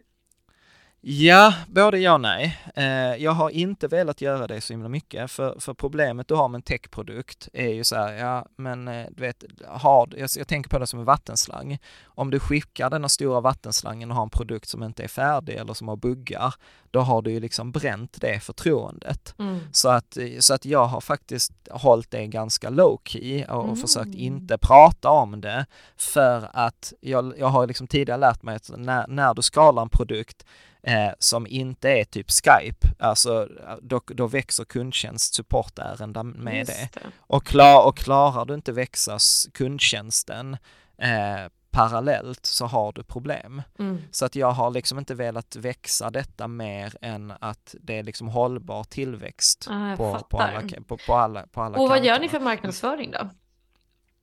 Eh, ja, alltså närmast, närmast sörjande. Alltså man lägger ut lite frön och sen liksom, ja men eh, folk som till exempel har de här Excel-filerna så brukar jag vara så här, men är du inte, kan, jag, kan, jag, kan vi göra ett experiment? Kan, jag se, kan, kan vi se om du liksom kan uppskatta detta mer än din Excel-fil till mm, exempel? Mm, mm. Äh, eller så brukar jag säga så här, men kan jag inte få, liksom, få inspireras av din Excel-fil? Att det är, jag pratar väldigt mycket om det så att detta är ett verktyg för oss oss tillsammans. Mm. Eh, och, jag, och, jag ser det som mitt lilla hemliga spel att varje gång jag kan få någon att lämna sin Excel-fil så betyder det ju att, att värdet Spirecta skapar är ju större. Mm. Eh, liksom för, för att de som lägger tid på sina Excel-filer är ju ofta intresserade och har gjort ett bra jobb. Mm. Annars hade man ju inte gjort Excel-filen. Ja, men då man är halvt där, man är halva inne liksom. ja, ja, men, ja men exakt, exakt. Mm. Så att mm. då är det liksom ofta ett tecken på att man har, att man har lyckats. Och, och för mig handlar det om så här, skapa värde skapa värde för kunderna och skapar du värde för kunderna så kommer tillväxten av sig självt. Mm. Alltså, det, det, alltså för mig är inte tillväxt ett mål, för mig är tillväxt en effekt, ett mm. resultat Det är lite så word by mouth strategin ja, då. Mm. Ja, ja, absolut. absolut. Ja men shit Sen, vad coolt. Mm. Ja, och sen ska man ju såklart inte underskatta att när jag känner mig trygg, ja men då kommer man ju promota det, alltså då är ju Rika Tillsammans marknadsplatsen för Spirecta. Mm. Så är det ju såklart, mm. det är ju den, den långsiktiga planen. Mm. Eh, liksom. Ja men självklart. Um, ja men shit vad coolt. Um, jag älskar vad, vad jag hör. Uh, jag kanske också mm. får liksom bygga en skalbar techprodukt som är relaterad till uh, det lilla communityt som jag får uh, hålla på att skapa helt enkelt. för att liksom kunna ja kapitalisera på, på min hobby egentligen. Um, Exakt. Och, och, och, och, tricket där är verkligen så här, lyssna. Det var någon som sa till mig så här, Jan vi har två öron och en mun för att vi ska lyssna dubbelt så mycket som vi pratar. ja, vad gulligt. Nej men precis, det är många som liksom frågar så här, men eh, så här, kalkylatorer för att räkna ut utdelning och lön och liksom, du vet alla sådana här grejer. Ja. Eh, så det, det, finns ju verkligen en efterfrågan där om jag bara spetsar öronen liksom. Eh, ja. Mm, det skulle vara intressant att eh, utforska mer. Eh, en annan fråga, eh, du har ju liksom blivit eh, citerad överallt i SVT och TV4 och, och, och så liksom. Eh, så hur, vad har du för tips liksom till oss andra som också vill liksom nå den breda målgruppen långsiktigt? Alltså jag skulle säga så här, eh, stå kvar, stå kvar, stå kvar, stå kvar. Men du har, alltså du har inte gjort något aktivt för att liksom, eller du har inte hört av dig till TV4 eller SvD och sagt så här, citera mig liksom, utan de har ju tagit upp det för att de har hittat dig. Eh, ja, och, eh, och ibland så har jag liksom kommenterat Alltså på liksom så här att, eh, vet du vad, här är ett annat perspektiv. Alltså jag har mm. ganska tydligt valt att inte kritisera, inte gå i polemik, inte, jag är så här, andra får göra det de vill, jag lägger inte tid på att kritisera. Eh, och, och därför har jag också valt eh, ganska tydligt att eh, ja, men att inte skriva kritiska artiklar om andra eller om produkter som jag upplever är skit eh, mm. på marknaden. För jag är mm. så här, ja men det gör inte mitt liv rikare. Däremot så upplever jag ibland att jag försöker liksom så här, men vet du vad, där finns det här med indexfonder också. Alltså, alltså, alltså förstår du att jag försöker mm. hjälpa dem Eh, eller det gjorde jag i alla fall i början, att jag försökte ge så men vet du vad, här finns den här artikeln som säger detta om forskningen, eller vet vad, här finns eh, det här. Mm. Så, att, eh, så att, att snarare så att jag skulle, skulle mitt råd vara, nu gör jag inte detta själv för jag, jag, jag har liksom tillräckligt stor kanal själv så att om mm. jag inte är citerad så är det helt okej. Okay. Eh, men att hjälp, hjälp journalisterna eller hjälp dem att göra sitt jobb, precis som med kunderna. Mm. Alltså hjälp dem att få ut ett värde och så kommer de komma till dig till Genom slut, att kommentera liksom. på artikeln helt enkelt liksom. Ja, eller liksom skicka, precis, alltså var noga med att det inte är kritik, liksom mm. så här, vet vad här till nästa gång, här är en artikel eller här är en person som jag tror du skulle kunna prata med eller här är vad forskningen säger om det här. Mm, liksom. Alltså som, som ett, liksom, du vet vad, hej, skitbra artikel, här är ett litet tips. Liksom, så att de mm, inte mm, mm. upplever det som, som, som kritik. Liksom. Ja men shit vad bra tips, för att eh, alltså det känns som att alla vill bygga ett community runt sin produkt eller sitt företag, runt eh, sitt koncept som, som folk liksom håller på med. Det var, var det någon sa, liksom, man ska inte starta ett företag, man ska starta en rörelse. Alltså du vet så här, mm, eh, man absolut. vill liksom engagera sina kunder till att bli ambassadörer och även sina anställda i dagens liksom, klimat. Man, har, man, har ju liksom, man vill komma till den här nivån Eh, och du, du har ju lyckats med ett fantastiskt eh, community, inte bara i storlek men i liksom engagemang och, och liksom en bra nisch och sådär. Så vad har du för tips till oss som också vill bygga ett community? alltså det, det är ju de här alltså lyssna på communityn. Mm. Alltså jag, jag, jag, jag har ju någonting som jag ofta kallar så här, sam, skapa tillsammans, mm. eller samskapa. Att, att till exempel nu är jag en sån väldigt tydlig vad ska jag säga, ett skifte där liksom så här, jag vill inte fortsätta rika tillsammans så som det har varit nu de senaste tre åren.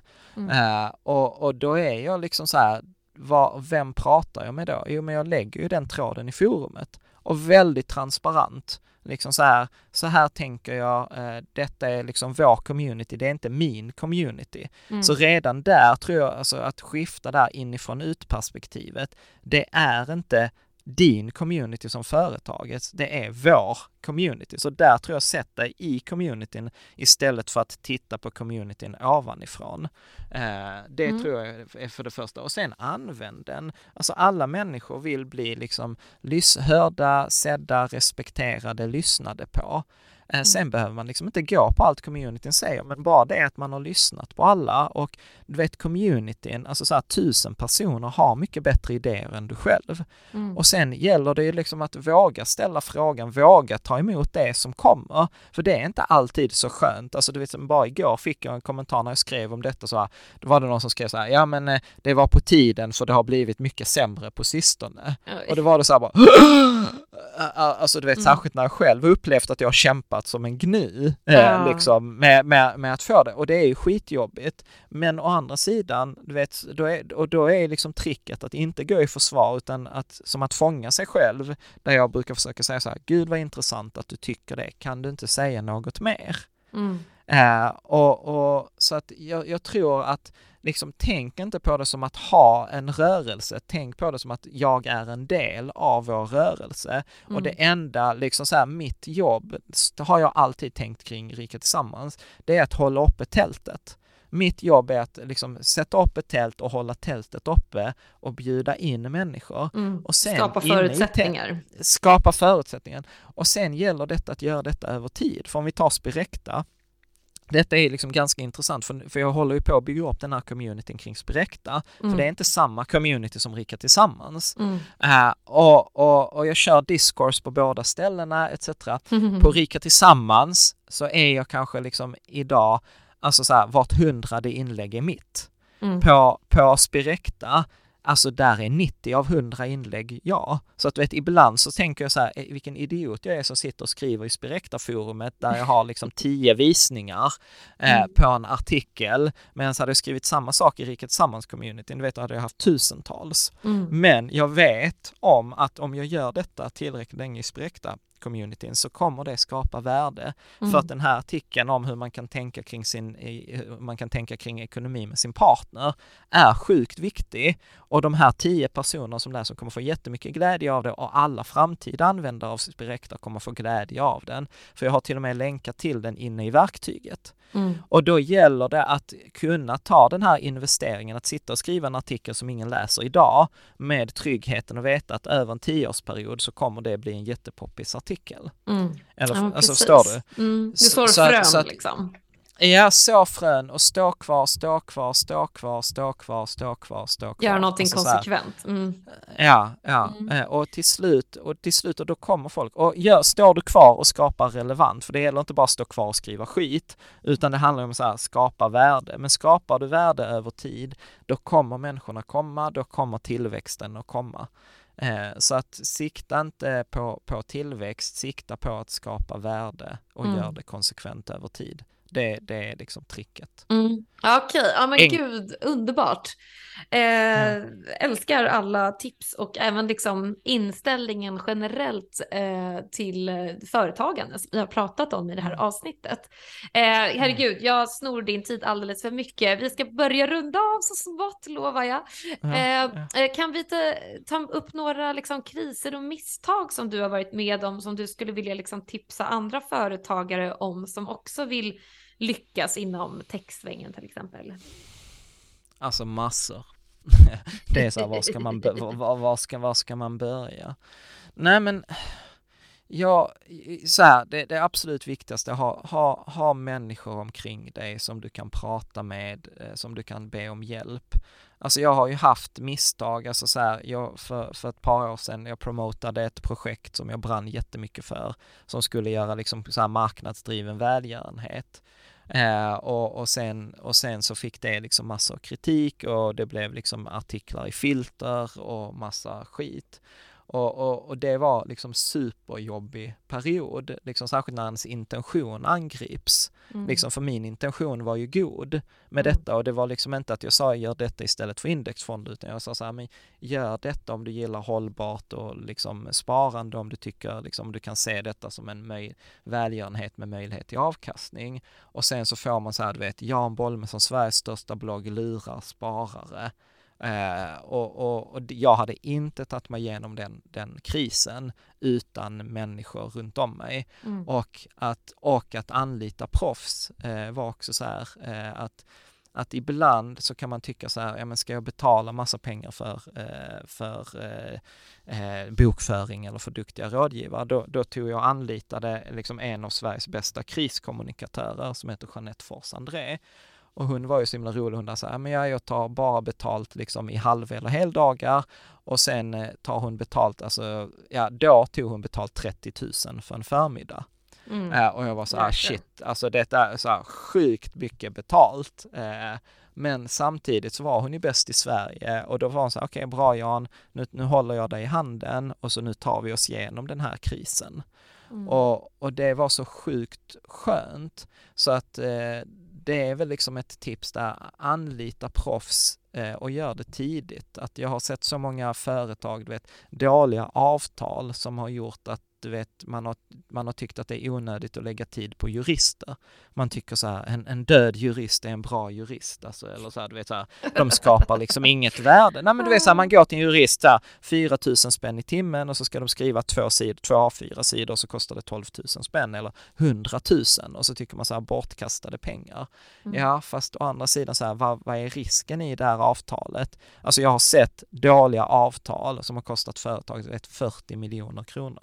Mm. Och det var ju så här, du vet att hade man lagt 10, 12, 20 tusen där i början så hade man kanske sparat de där 4 eller 40 miljonerna i längden. Mm. Så att jag, men, men ta jag in tror att det där... outsourca liksom. Ta, ta, ja, ta, gör, liksom inse vad du är duktig på, gör mer av det. Mm. Eh, och sen skulle jag också säga så här någonting, våga ta betalt. Att jag upplever mm. att de flesta av oss som, som du vet brinner för någonting. Vi är ganska kassa på att ta betalt. Eh, mm. Och, man vågar inte, inte det, liksom. Nej, och, och man tänker så här någonstans bara så här shit, tänk att någon betalar mig för att göra detta och då vill jag inte omedvetet ta för mycket betalt. Och, och där, där är det ju liksom också, jag trillar ju den fällan fortfarande efter 20 års eh, liksom mm. företagande. Att här liksom, jag hjälpte en kompis med liksom typ, ja men ett managementkonsultuppdrag och jag tyckte så här, ja men jag fakturerade eh, typ 100 000 för det där och tyckte så här, ja du, detta var ju bra betalt. Eh, och sen så får jag höra från en annan som bara, ja men du vet Jan, det jobbet du gjorde där, hade McKinsey gjort det, hade exakt samma jobb hade de tagit en och en halv miljon. Ja, exakt. Och så var, och så, och så var jag så här bara, fuck. Eh, så, att, så, att, så att man måste komma ut ur sin bubbla. Eh, mm. Det, är, det är så lätt att man är arbetaren, som jag sa innan, att man har arbetarhatten på sig och man jobbar i sin business mm. och man glömmer bort, eh, man glömmer bort det, att ha på sig den strategiska hatten eller ägarhatten mm. och bara ställa sig en så enkel fråga som om någon annan, om, om någon annan hade ägt detta bolaget, hade de accepterat det jag gör nu? Mm, och, och om, om svaret på den frågan är nej, varför ska jag acceptera detta? Liksom? Mm. Varför ska jag acceptera att jag får mindre betalt än vad McKinsey hade varit? Är det för att jag levererar en sämre på? Nej. Nej, men om jag levererar en bättre produkt, så här, varför skulle jag inte till och med ta mer betalt än mm.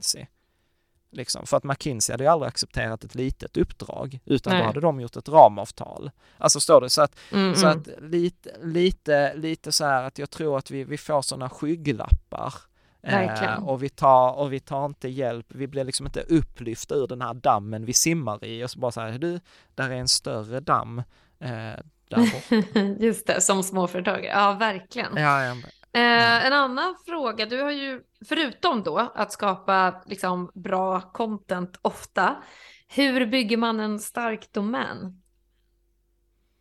Oj, ingen aning. Men du har ju gjort det. Eh, ja, men alltså jag vet, men vet vad, alltså många av de här grejerna i mitt liv, alltså så här, och, och, här är ju min brist i mitt företagande, det är ju så att jag har ju precis detta som jag säger nu, försökt bli upplyft. Jag, jag försöker ta mig ovanför vattenytan, men jag lyckas inte många gånger. Så att du vet, folk frågar mig ibland så här, vad är ditt mål med Riket Tillsammans? Och jag säger, jag vet inte. Alltså mm. det var inte tanken när jag började att bygga ett starkt varumärke eller bygga en community, mm. utan jag har ju varit väldigt mycket så här värderingsdriven, så här, detta verkar ball eller detta verkar mm. communityn vilja ha. Uh, och sen har det liksom blivit så i efter att jag korrigerat misstagen i efterhand. Alltså min första domän, alltså på riktigt, det hette inte Rika Tillsammans, det hette Hur vi kan bli rika tillsammans. och, och, sen, och sen var det en kompis som var så här bara, ja du kanske ska strika hur vi kan bli. Och så blev det bara liksom Rika Tillsammans. Så, och, det är därför jag är tillbaka på det där liksom, att, att vara företagare är att göra misstag. Det är så här, lär dig älska dina misstag och mm. be om hjälp för att reda ut misstagen. Och, och de flesta misstag kan man ju korrigera i, i, i efterhand. Mm. Liksom. Så, så att jag tror att... Du har bara eh, kört liksom, på och sen har domänen blivit stark liksom? Ja, och, och jag tror, jag tror, du vet, jag tror att går man in i ett företag, alltså, alltså nu ska jag starta företag för att jag ska tjäna massor av pengar. Eller nu ska jag starta en community för att jag ska tjäna massor av pengar. Jag tror inte man kommer lyckas för att man kommer inte palla stå kvar så länge som det krävs för att där är den här långa perioden då det inte ger betalt. Alltså det är ungefär som den här väggen. Där finns en sån här fantastisk föreläsning, Randy Pausch, som heter The Last Lecture och det är en mm. sån professor som fick cancer och sen så liksom, och då är traditionen i USA att när du slutar som professor så får du hålla en sista föreläsning och den är liksom valfritt ämne och denna finns på Youtube då. Och, och då pratar han om så här, väggen är inte där för att hindra dig. Väggen är där för att hindra alla de som inte vill det lika mycket. Mm. Och, och, och, och jag tror att där är de här väggarna, att hade det varit enkelt att bygga en community eller hade det varit enkelt att tjäna massor, då hade alla gjort det. Mm. Och, därför, därför så behöver man ha en annan drivkraft och, min upplevelse är att de flesta som har lyckats då med tjäna pengar eller bygga upp ett stort företag, de har inte haft det som det primära målet, Nej. utan liksom tillväxten har blivit en följd. Pengarna har blivit en följd. Mm. Eh, att det är en, ett, en effekt av någonting annat. Sen betyder mm. det inte att man ska vara dum i huvudet och inte ta hjälp av hur kan jag kapitalisera, hur ska jag mm. göra mm, mm. varumärkesstrategi etc. Men, eh, men, men jag fattar, det är, menar du ideologi liksom, eller värderingar? Ja, är det alltså, folk är drivna av? Ja, det tror jag att det, det, är något så här, det är det här drivet av att jag ska skapa något eller jag vill lösa den här frustrationen som du mm. själv var inne på.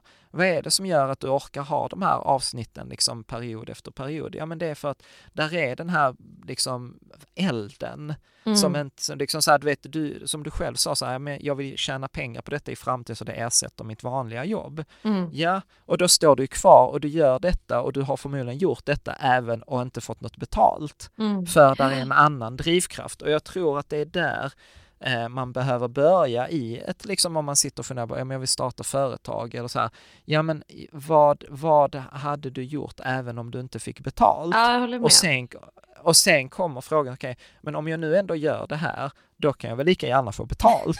och då kan man ställa sig frågan så här, så hur kan jag nu ta betalt? Mm. Och sen kommer man det som vi har pratat om tidigare, så här, att man inser så här, ja detta var en bra idé med konsulteri, men det håller inte på 25 år. Ja men influencer business, ja det var ju en bra idé, det var bättre än konsultande, men det, där är ganska många nackdelar med det. Och sen blir det så här, ah, men jag ska ha en prenumerationsbusiness på ett techverktyg. Ja just nu så upplever jag så att det funkar skitbra, sen kommer jag säkert upptäcka om några, några år så här, ja det funkar ju skitbra skitbra men hade liksom detta problemet. Just och sen så får man liksom förädla. Så mm. att jag, jag, ser ju mycket det här som en, som en utvecklingsresa.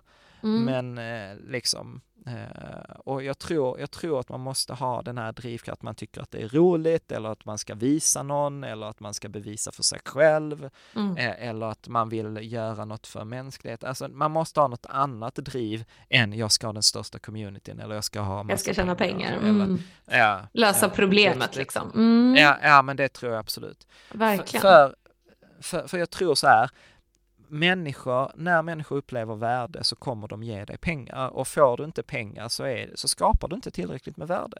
Mm. Eller så är din idé inte tillräckligt bra. Mm. Alltså det är ju den enkla feedbacken. Mm. mm. Ja, Skitbra, gud. Eh, jag skulle kunna prata hur länge som helst om det här och du är superintressant och jag blir så inspirerad. Eh, men jag tror vi måste börja runda av lite smått tyvärr. Absolut. eh, men vi, shit, ja. vi har fått tips och vi har hört om kriser och misstag och eh, det har vänt upp och ner på min världsbild några gånger här. Eh, så tack så hemskt mycket för det. Men min tack. sista fråga då Eh, vet du någon annan eh, textskapare som tycker att jag borde intervjua härnäst? Uh, yes, jag tycker faktiskt jag ska intervjua en god vän till mig, Filip mm. Larsson, uh, som är techinvesterare i mm. väldigt tidiga faser och uh, han har en hel bukett med techbolag och han pratar ganska mycket om till exempel så här, ja men jag kan som affärsängel eller som investerare göra många av de sakerna som mina bolag eller mina techbolag inte kan göra. För mm. de har kanske inte tid att ta de här mötena, men jag kan ta detta mötet, för har jag 15 bolag i min portfölj så är det som att en femtondel av detta jobbet tillkommer till varje bolag.